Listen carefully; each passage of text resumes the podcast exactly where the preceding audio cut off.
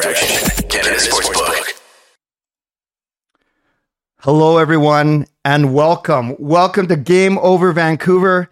It feels like I haven't done this in a long time because I don't think I've done this in a very long time. So, welcome. My name is Clay Imoo. I'm Canuck Clay, both here on YouTube and on Twitter. And we are here to break down the thrilling, the enthralling, the amazing 3 2 Canucks victory over the St. Louis Blues in overtime. I just love it when we beat Jordan Binnington. I, I, I can't deny it. And I love it when it's Petey scoring on Jordan Binnington. I don't know if it's that whole Calder Trophy thing that I'm still bitter about. I don't know why I'm bitter. Petey won it. But, anyways, we have a lot of time to talk about that.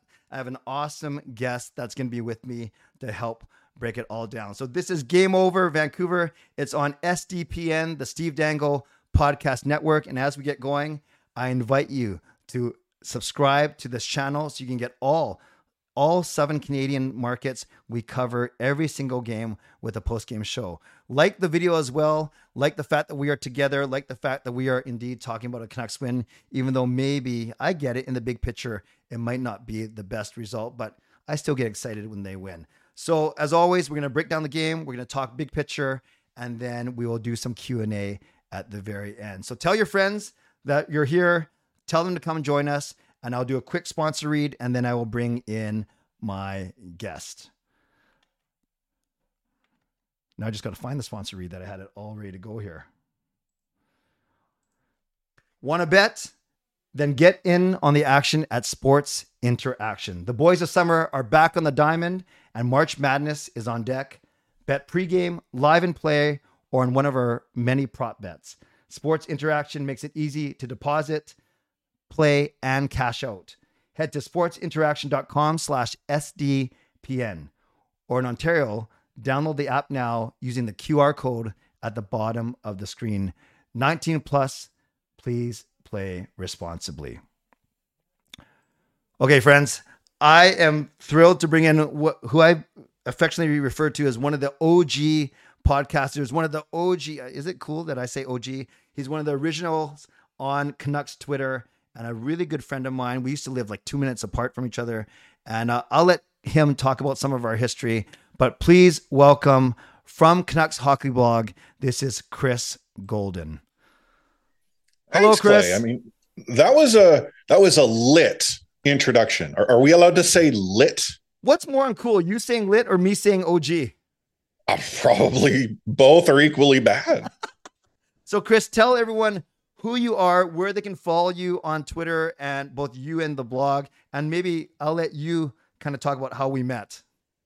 Yeah, certainly. So I'm Chris Golden. I'm at Lightforce, as Clay aptly described me, uh, an OG Canucks podcaster. Um, I am one of the co-hosts of the C4 Canucks Hockey Podcast, which um, C4 stood for something. It was Chris and Clay's Canucks commentary, which was a riff on Clay's Canucks commentary I inserted myself into that and added the Chris, but again, C4 just made a whole lot more sense. And over the years, um, you know, we we recorded in a a living room with fire trucks going by, cats nuzzling microphones, and we just talked puck. And uh, you know, much like the the band NSYNC, eventually a good thing had to come to an end, and the Justin Timberlake of the show Clay Imoo here.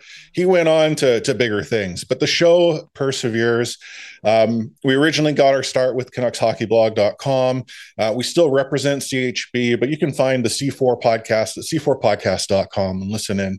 Uh, my co host Anna Forsyth and I, uh, we talk about all sorts of different things, primarily the Vancouver Canucks, but uh, you know we're you know big believers that there are some unheard or, or less represented voices out there, and we we try to, to elevate them in their their own right. But uh, yeah, I mean, I'm I'm glad that you uh, you went through your your Rolodex you know, as as as old timers call it.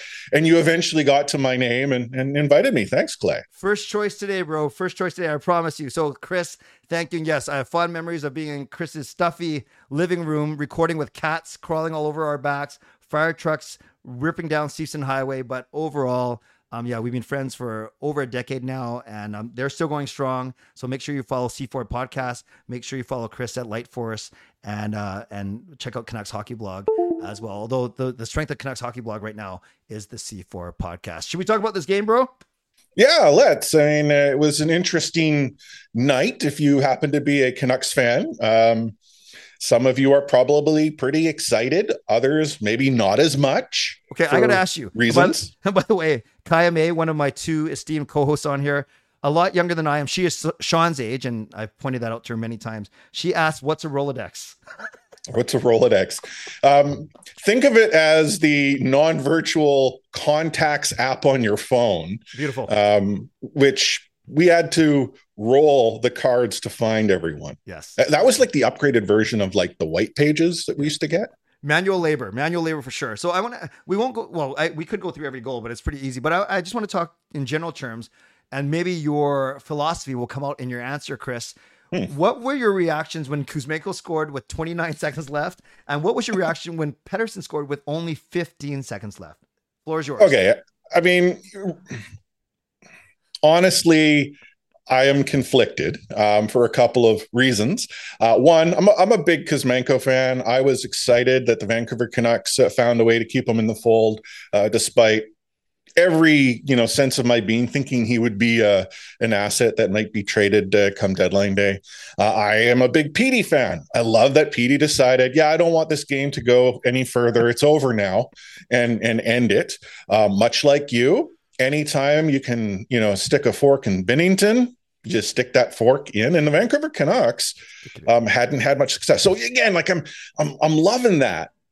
However, I feel that the team is in a position that it really needs to maximize its draft potential. Yep.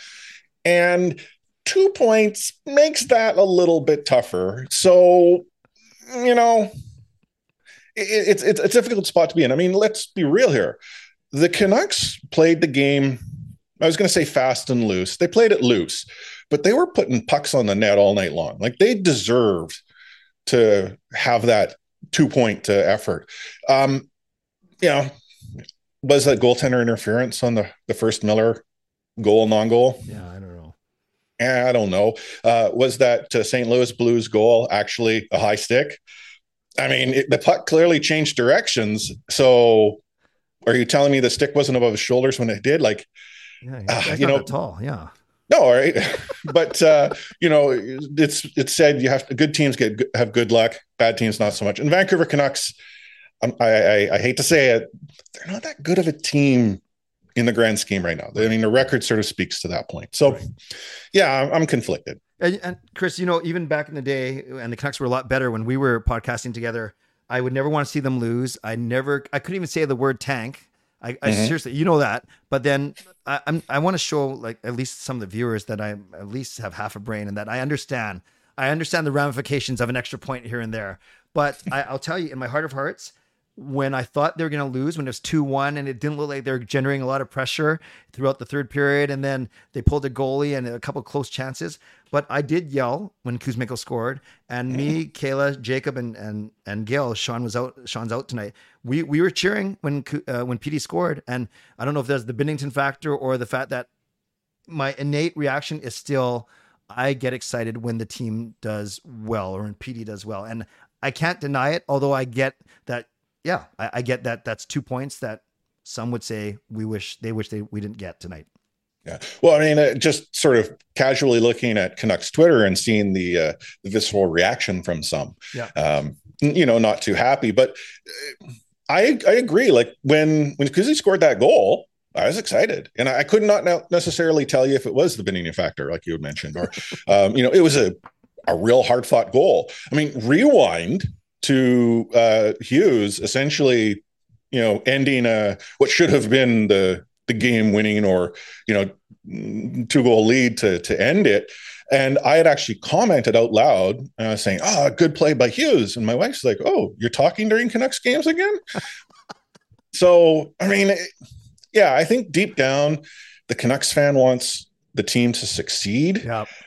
I just, I feel that you know they might need a few more things to happen mm-hmm. to be successful long term. Sure. Great answer. So we're going to talk about the big picture and what the next week's going to look like in a second. But let's quickly talk about this game. A couple of things that stood out to me. I want to talk about Aatu Räty's debut as well. So that first uh, disallowed goal, which you know Myers, we all saw the replay. He wasn't. He was trying to shoot. It just happened to deflect off a St. Louis player right to Miller. Garland right on the edge of the crease. Yes, he did make contact with Binnington, but Binnington was trying to save on Myers. Nothing to do with trying to get over. Regardless, uh, you and I joked about when we did our tech test. I, I know I tweeted th- that challenge took so long. I had time actually to go out and buy my own iPad and do my own coach's review. You know, that was brutal. Well, so I understand that it is a, a fine line and they're using technology to ensure that the right call gets made. Yep. But yet, from a, a game entertainment perspective, I mean, I, Shorty was like, "Do we have a clock on this?" I actually would have enjoyed seeing a clock and having some music. You know, how many times can you loop the Jeopardy theme? Yeah. If it's honestly that close, you're likely, you know, getting it wrong. Yeah. I mean, I I know they're trying to get it right, but what is it you're looking for that it takes so long? Yeah. I mean, I, again, you look at the high stick. You know, later on, it wasn't as long of a of a review, and yet quite clearly the puck changes directions. So, like, what is it that was the so much clearer in that review that they didn't have access to with the the interference? And I, I just, I, I get so irritated when I see goaltender interference where the goaltender is the one initiating contact Right. in the white ice. No, I, that's fair. That's fair. Yeah, and I, I saw some sarca- sarcastic tweets of now the goalie can just start launching himself into into opposing players. By the way, in the chat, there's 40 of you in here, which is awesome. Like the video, like the fact that I have Light Force on here with me, and in the chat, talk to each other, talk to each other, and tell us and tell each other if you thought a that that Miller goal should have been overturned, and b if you thought that St. Louis goal should have been overturned. So what a what a sequence for Team Tank in that not because we lose the challenge, the or they win the challenge, the yeah the goal doesn't count, but it's because there was going to be a delayed penalty anyways. So we go on the power play, and if you want the Canucks to score, you think okay, here's a good chance. Then Quinn Hughes does a very lackadaisical back pass. Petey gambles, and then it basically becomes a breakaway for the guy's name I can't even pronounce, Toropchenko, and he puts it past Arturs Silovs one nothing with a shorty. Yeah.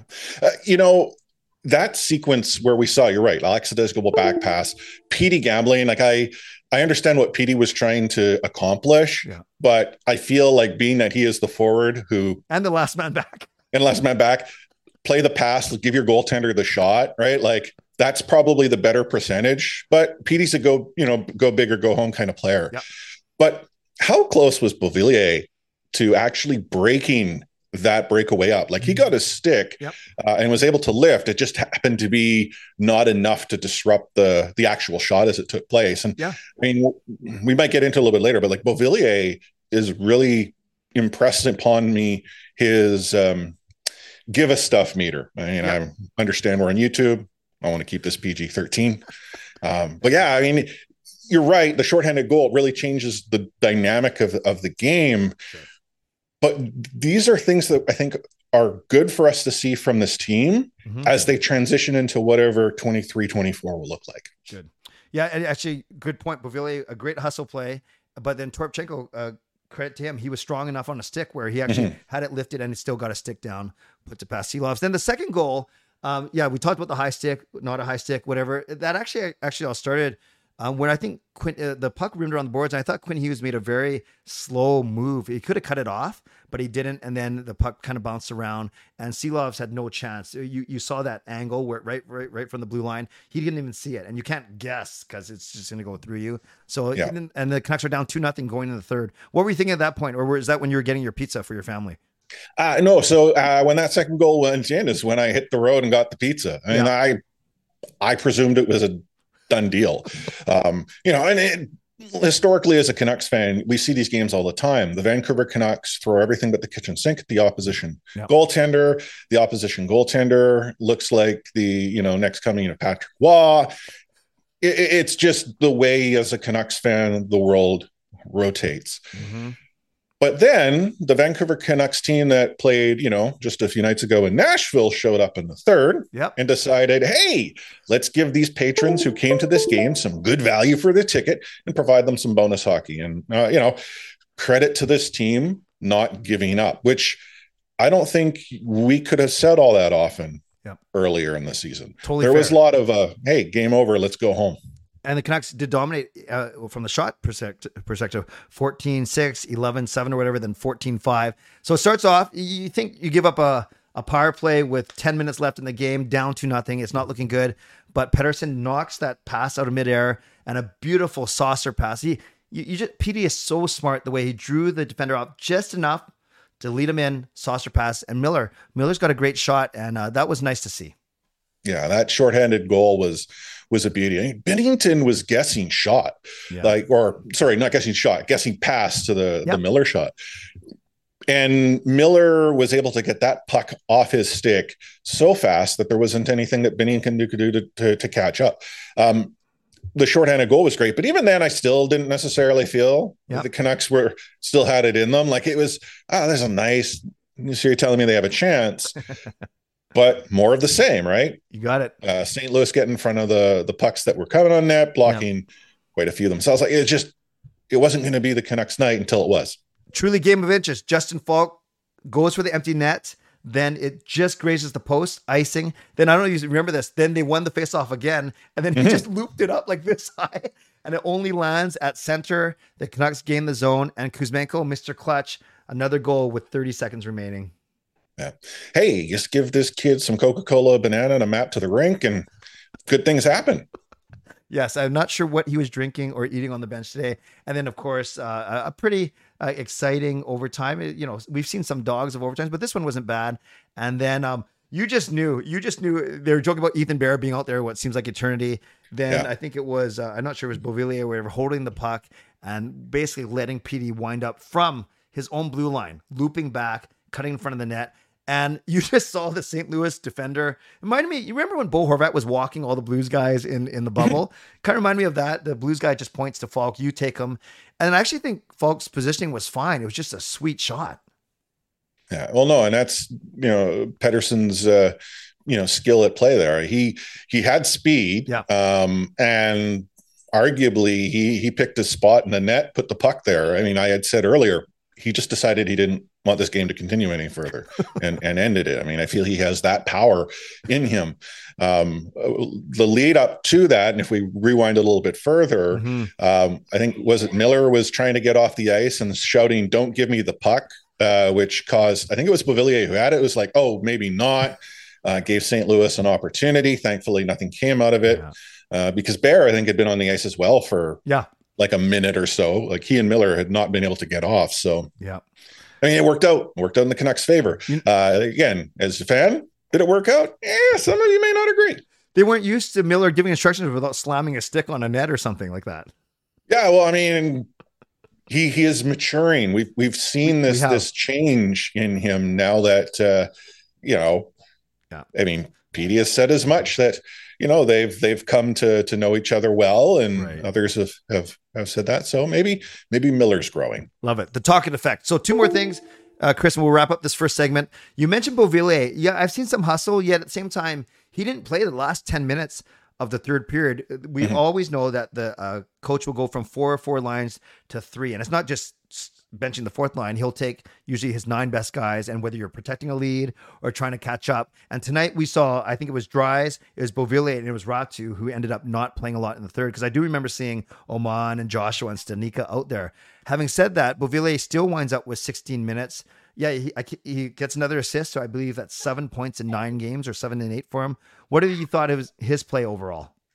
I, I've been impressed. Like when we look at the trade, um, Beauvillier seemed to be more of the perceived throw-in um, Yes. to to you know facilitate the deal, and yet since he's come to you know play for Vancouver, I mean he's providing point production, uh, maybe not equivalent to what left in Bo Horvat, but uh, you know that's a pleasant uh, you know surprise or development. Uh, the kids got some hustle. I mean, as I had mentioned earlier, uh, that uh, that uh, shorthanded goal that was scored. I mean, he put on the Jets and and nearly broke that play up. And that's that's a something that you know on our podcast uh, we've talked about. There's many Canucks forwards who don't have that hustle. They don't have that give a stuff meter um, enabled right now. And and you know, is this something that will be sustainable and improve upon season over season? I haven't a clue. Yeah. But if at the end of the day you were to tell me like, hey, this is a kid who's wanting to, you know, prove his worth and he's going to to give his all, I'm all for it. That's the type of hockey I love watching. Sure. I think, you know, as a Canucks fan, more recently, it's not so much the the losses that irritate me the most. I mean, they do, but it's the perception that I watch the team play and they don't care. There's no hustle. Yeah. You know, give me that exciting game. Yeah, you lose five, four, five, three, but at no point am I bored. Sure. Sure. No, I agree with you. I agree with you. And let's talk about Aatu Räty to finish off this first segment. Bunch of zeros, uh, except for one hit and 67% face off. So I'm guessing he went two out of three and not four out of six or six out of nine. I don't think because he only played seven and a half minutes. I did notice him in the first period. Uh, they made a point of him um, taking a right, uh, a face off right handed, even though he's a lefty. Mm-hmm.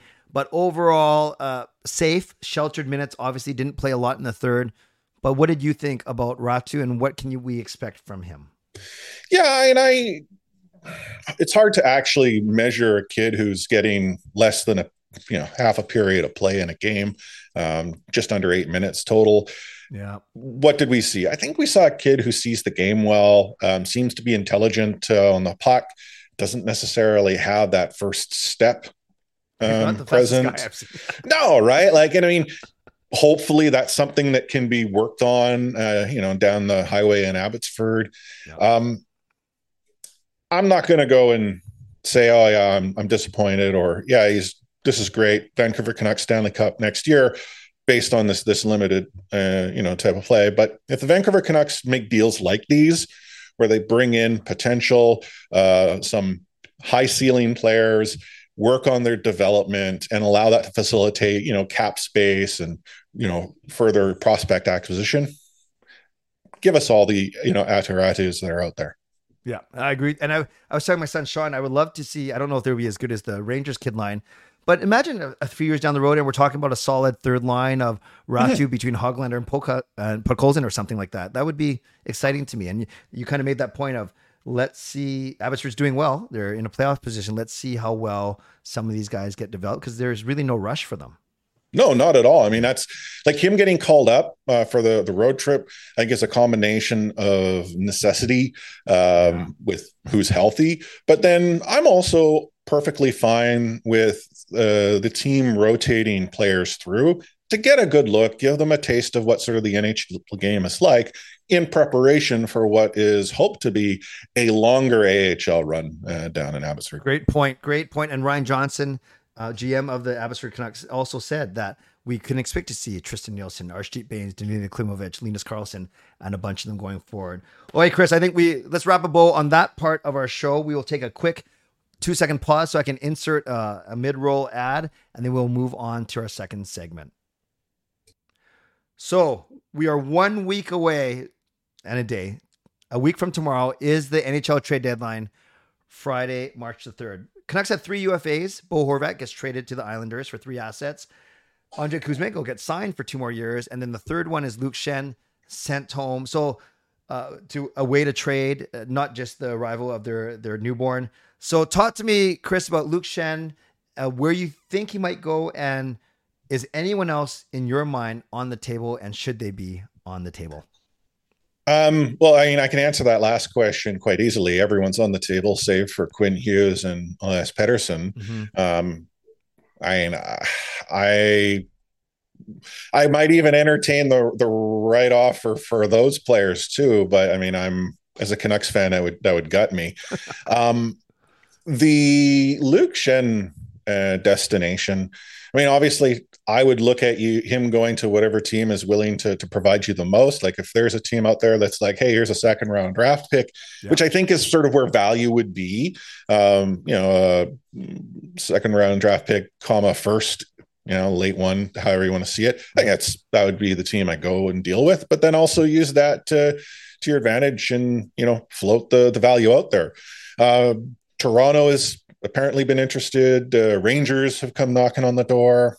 Heard Pittsburgh and, Boston too. Yep. Yeah. Yep. So I I feel you have you have teams that are probably willing to get a veteran presence, some safe depth on the on the blue line in, in Luke Schenn, And uh, I mean he's he's a proven Stanley Cup winner, obviously. So, you know, it's, it, I've been told it's good to have guys like that in the room. You know, squeeze as much juice as you can out of that asset if you're Patrik Allvin. You know, it's funny you mentioned the the late first, second. Yeah, because originally I thought, oh man, uh, Luke Schenn on a contending team, he's like a five, six, seven guy, not a top four, even top pairing guy like he is for us. But then I've heard from many sources, and I've been reading it, that they they want nothing less than a third, so nothing less. So that means a 3rd mm-hmm. or a second. So I, I yeah, and I, I, I, there's probably people out there. There's no way he's a first round pick. Yeah. I'm not suggesting he is. Yeah, but you know, if if if you get a if you get an offer that's there, that's the deal you take because there's just there should be nothing better than that. Absolutely, absolutely. And then there's um, you know, there's also thought about about Schenn is I, I know on, on my shows, Chris, a lot of people are saying, oh, you know, wouldn't it be great if he he goes and plays for a contender for a bit and then comes back in the summer? But would you agree with me? It's very rare that a free agent gets traded and then comes back to to to be with the team that traded him away. I think it's only happened once or twice. Yeah, I mean, it, it's a, a, nice thing to think will happen. Yeah. Um, but there's so much that, you know, plays against you because the moment that that player is now having conversations with an entirely different team that you're no longer privy to, you know, there's some relationship building that's taking place as I would have defined as sort of the wining and the dining. And if that particular player is like, yeah, well, you know, I also want to explore the market, which they have every right to go and do you're now competing against everyone. Whereas prior to that trade, you're just competing against yourself, especially if the player is like, yeah, I want to stay. You know, I, I, I, sort of look back at sort of Bo Horvat. I mean, Bo Horvat, as far as he knew, he was coming back to Vancouver up yeah. until, well, he said January. You know, I don't know if that was as far as the Canucks would probably plan on bringing him back based on what we've heard about negotiations and the offers that were made to him. But, uh, you know, someone like Schenn goes somewhere else, probably not coming back. Um, but I mean, Dan Hamhuis, I actually use that as an example. Uh, prior to him leaving Vancouver, the rumor was as he was on his way to Dallas for the deadline. Mm. Um, he had said he wanted to return to Vancouver. Vancouver had said, "Yeah, we, would like to explore an opportunity to bring you back." Uh, Hamhuis had said he had thought there was going to be a deal. Something happened, didn't ha- you know turn out. Uh, still felt that he was coming back. He'd be part of the t- uh, team's plans. Went into the free agency, didn't get a phone call. Wow. And then finally, when he did, it's like, hey, we're no we're no longer interested. We've moved in a different direction. Yeah. You know, could this be, you know, Luke Schenn's experience? I hope not. I do hope the Canucks get something for him, mm-hmm. he doesn't get the Dan Hamhuis experience there. and if he comes back, great. But even the team might have decided, no, we're going to go in a different direction. Yeah, great point. And it, it sounds it's almost uh, ideal or almost a fairy tale. Imagine Luke Schenn or even a say even a better player. Imagine if if Horvat, for example, you get three assets for him and then you have this wink wink nudge nudge deal that he's coming back then basically you've gotten three assets for free uh, mm-hmm. aside from and i that's why it sounds so appealing to fans that that you can get you trade away a guy and have him come back and you still keep those assets but in reality, it rarely happens as much as we might want it to. Great, yeah, great point I, about Hamhuis. I forgot about that. That's a really good story. I mean, that's a really good point. Yeah, and I, you know, I would defer to you as to even knowing if it does happen. I mean, I know players have returned home. Right. Luke Schenn has come back to Vancouver, having been here before. so third time's a charm, maybe. Yeah, but I, I think realistically, if he is dealt somewhere, yep. you know, whether he comes back or not, has been diminished significantly because both he and the team might find they're just headed on different paths. Right. Now, Schenn aside, we we know, especially with Beauvillier coming back, with signing Kuzmenko, there's a bevy of forwards for sure. You have Kuzmenko, you have Beauvillier, you have Podkolzin, you have Hoglander, you have Garland, you have Boeser, you have um, all these guys. Do you see the Canucks, should they be exploring a trade, as difficult as it may be, trading away a Boeser or a Garland, maybe to improve the D or at least stock their prospects or add up some picks. What do you think? Well, I would be surprised if you don't find a deal for Boeser or Garland. Yeah. You know, would the Vancouver Canucks ask for too much? Maybe. I mean, the the hot rumor is prior to bringing JT Miller back, that was the problem. They were asking for far more than the market was willing to bear at the time. I think Boeser and his camp have come to the realization he's probably going to get dealt. Uh, Conor Garland, if there's uh, value to be had there and an asset can be obtained, if you're the Vancouver Canucks, you, you make that trade. Um, and in both of those deals, presuming you don't bring back bad money long term, it works out well for the Vancouver Canucks in that longer term scenario. And I'm much less happy to see someone like Brock Boeser go. Yeah. I've been happy with Brock's performance. I give him a pass this year, considering his injuries that he's had to work through. Um, he came back from the Sons of Things too early. That injury in his hand, you know, reopened. Like I can't imagine what it would be like to have a surgical site have to, you know, get rehealed again. So, you know that that's that's tough to to swallow. But at the end of the day, does Brock Boeser help this team, you know, win tomorrow? Not in their current state. And if it's what gets you the the future, the help that you need on the blue line, like tonight, the Vancouver Canucks had three, you know, NHL roster defensemen. Um, yeah. you know, Bear, Myers, and Hughes. And I was listening to uh, you know, House Radio 650 on the way to get my pizza. And they were having some trouble saying that that was three NHL players, and Hughes was not the one that they had an issue with, right? So mm-hmm.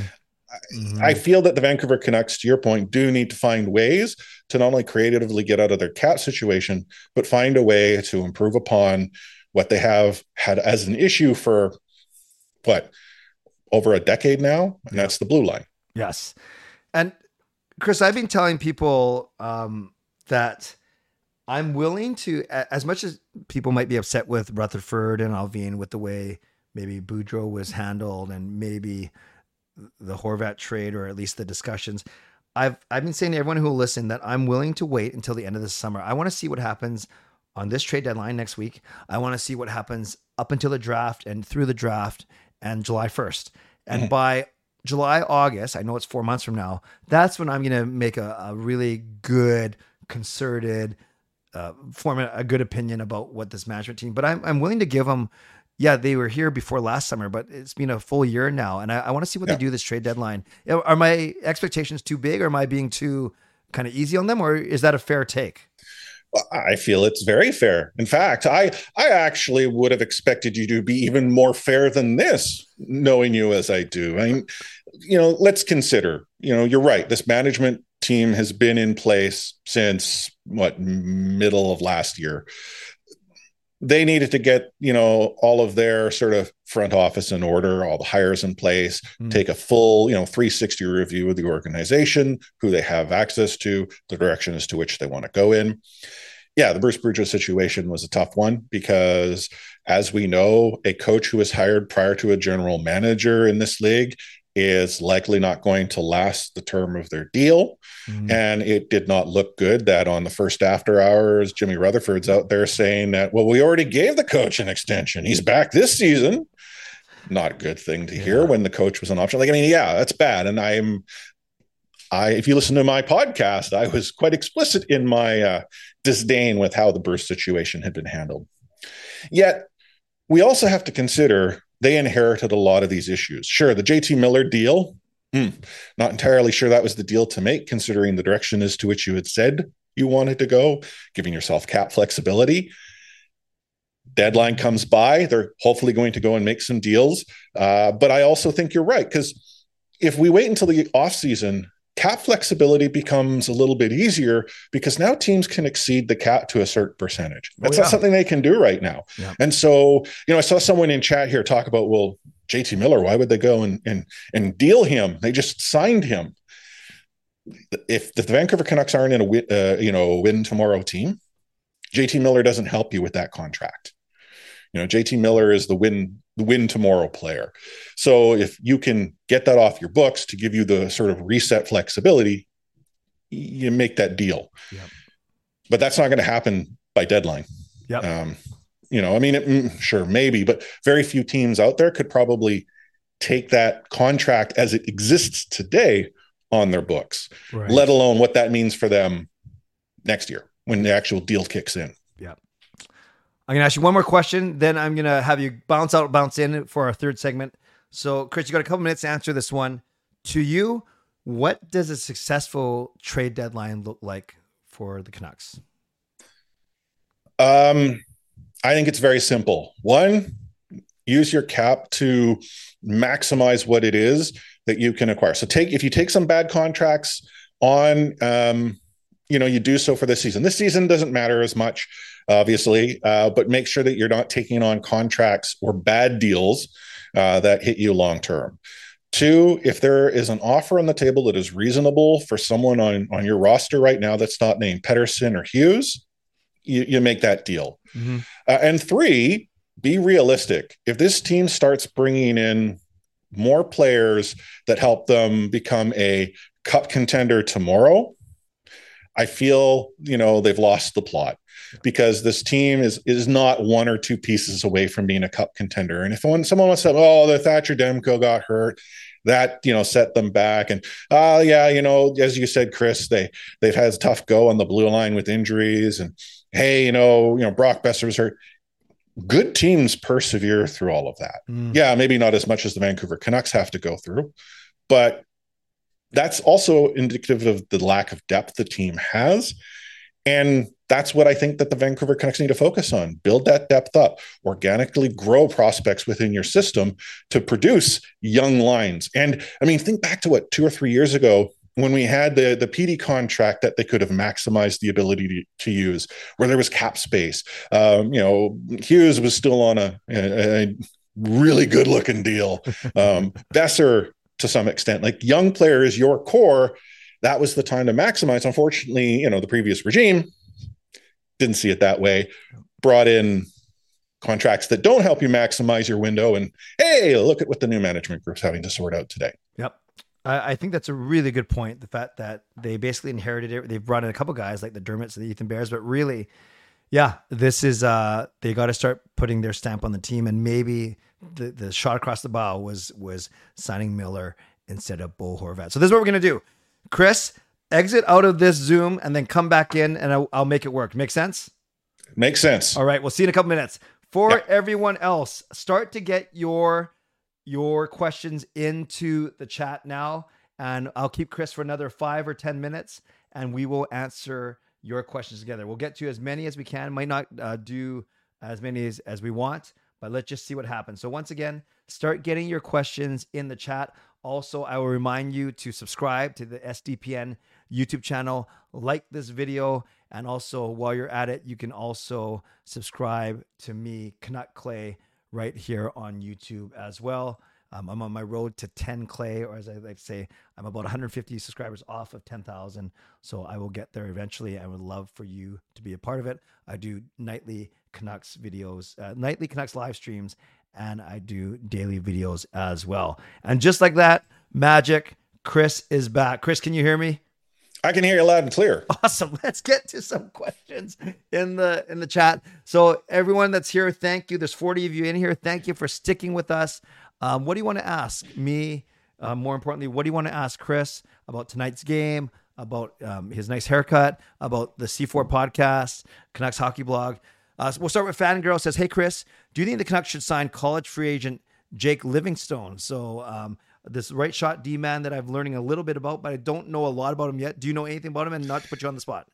Yeah, so I, in fairness, don't. Um, I would have to, in uh, my podcast, defer to my colleague uh, Anna Forsyth because that's her wheelhouse. It's one of the reasons why I think uh, we do so well together. She's the smart one, and I'm the voice. But um, you know, if I were to consider him as someone that you could bring on on a, on a show me deal or a reasonable show me deal, yeah. I'm all for it. And I, I, I, use what we saw from Kuzmenko as an example. Kuzmenko came in on a one year deal that if the Vancouver Canucks were to have found that he wasn't actually the NHL player that everyone thought him to be, hey, it doesn't hurt you. Um, but then the risk you have with that is then him getting the deal he now has. I love that he's back, as I had said earlier, but you know that's sort of your situation in. So I, I I feel if the team is truly going to hit the reset and rebuild or whatever they want to call the magical button, um, yeah, make a make a reasonable offer, bring them in on a on a show me deal, one or two years uh, for reasonable money. Yeah. but don't go and then set the expectations. Ah, this is the kid that's going to go and become our next uh, rookie of the year. Right. Uh, well said. And I, I've seen some scouting reports that he maybe will max out as a third pairing right shot guy. So you know, um, I, I think of names like Brogan Rafferty and Josh Teves. Remember these guys that would bring in, and we kind of get excited about them, but they in out of the organization within two or three years. So uh, Connor says this, and uh, it's very specific, but I'll kind of broaden it. He says, "Wouldn't it be nice if one of the legendary Sedins became the next head coach?" I'll I'll walk it back from head coach because we got to give Tocchet a chance. But do you see coaching in the futures of the Sedins? Oh, you know, no. Hmm.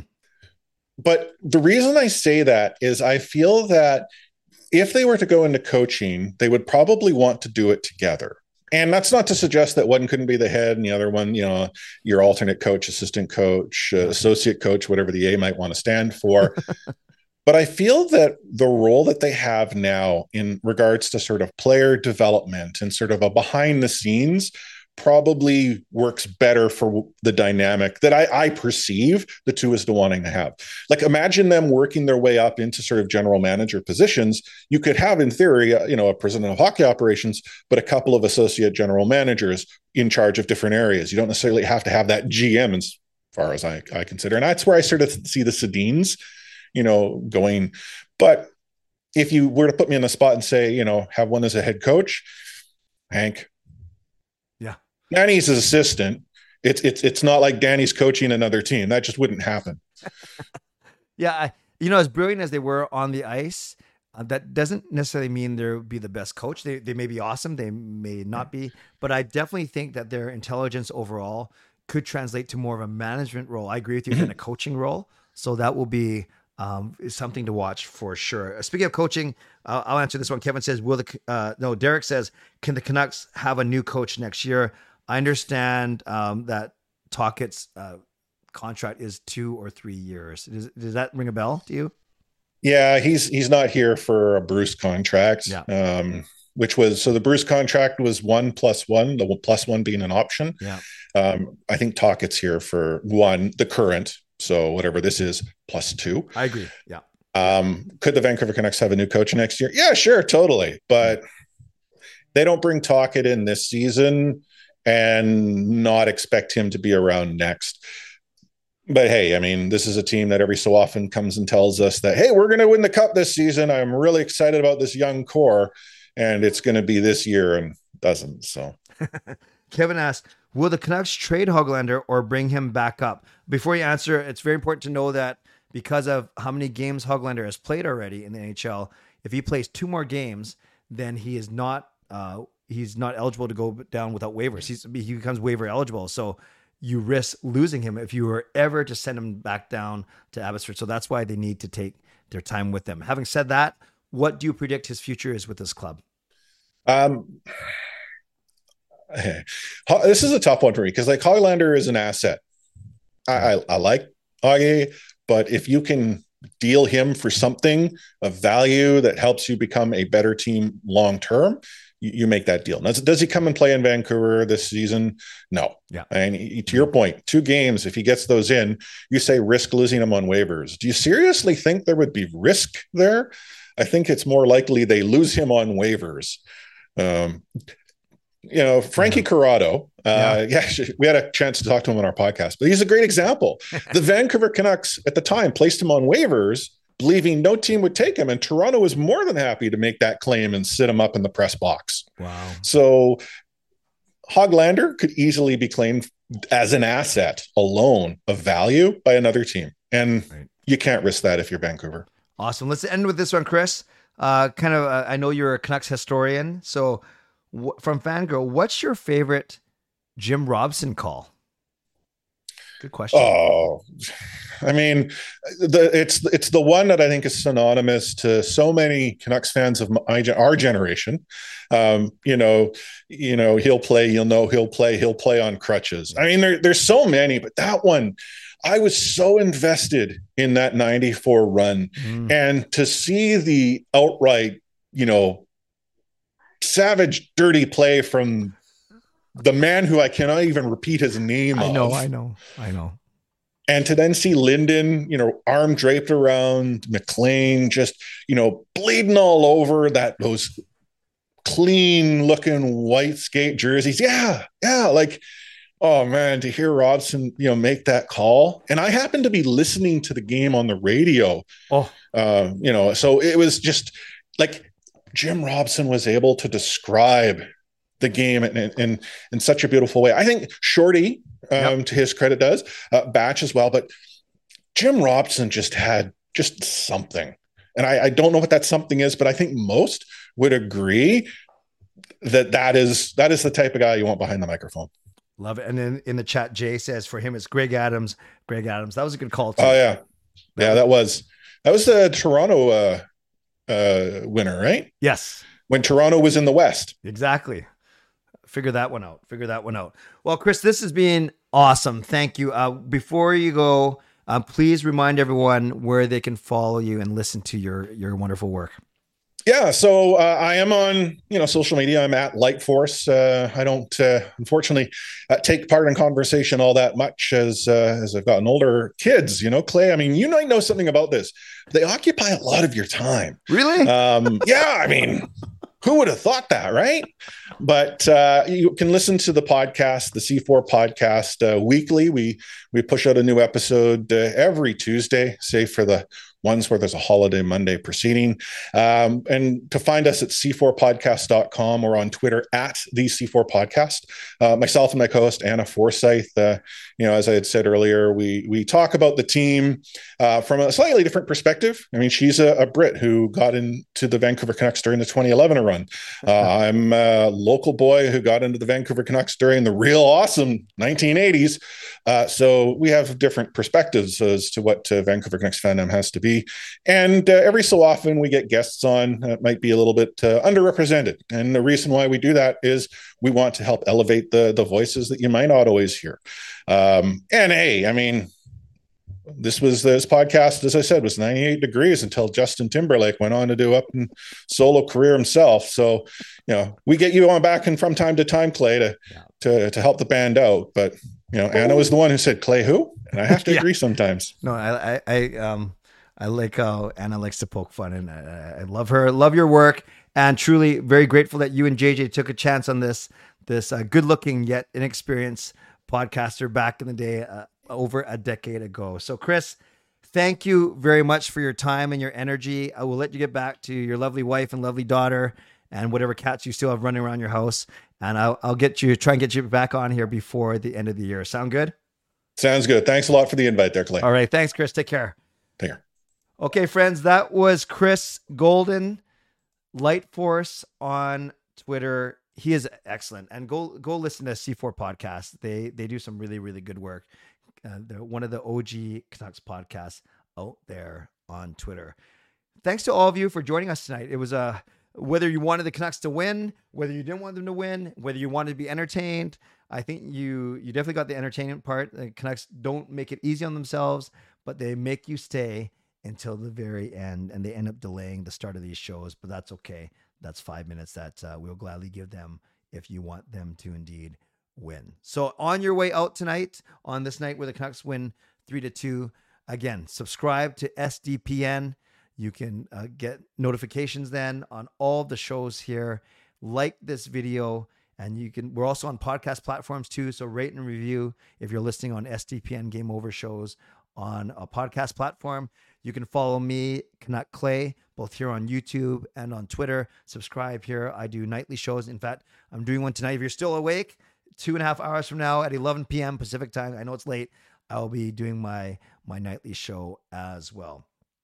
On Saturday, it's the Canucks coming back home for only one game. It's kind of weird. They play Nashville, St. Louis, come back home to face the mighty Boston Bruins before they go out to play Dallas in Dallas. And it will be Sam on the mic on Saturday night after the Boston game. Speaking of co-hosts, I want to thank Kaya, Kaya May, who was in the chat the entire time, making sure that nothing funky was happening. So thank you, Kaya, for being here. Appreciate you. And once again, love to Chris Golden at Light Force for being such an outstanding guest tonight. So don't forget, Saturday night, it's Sam's turn. It's the Canucks and Boston And thank you for being here and visit our sponsor, Sports Interaction, as well. As always, stay safe, stay healthy, take care of yourselves, and take care of each other.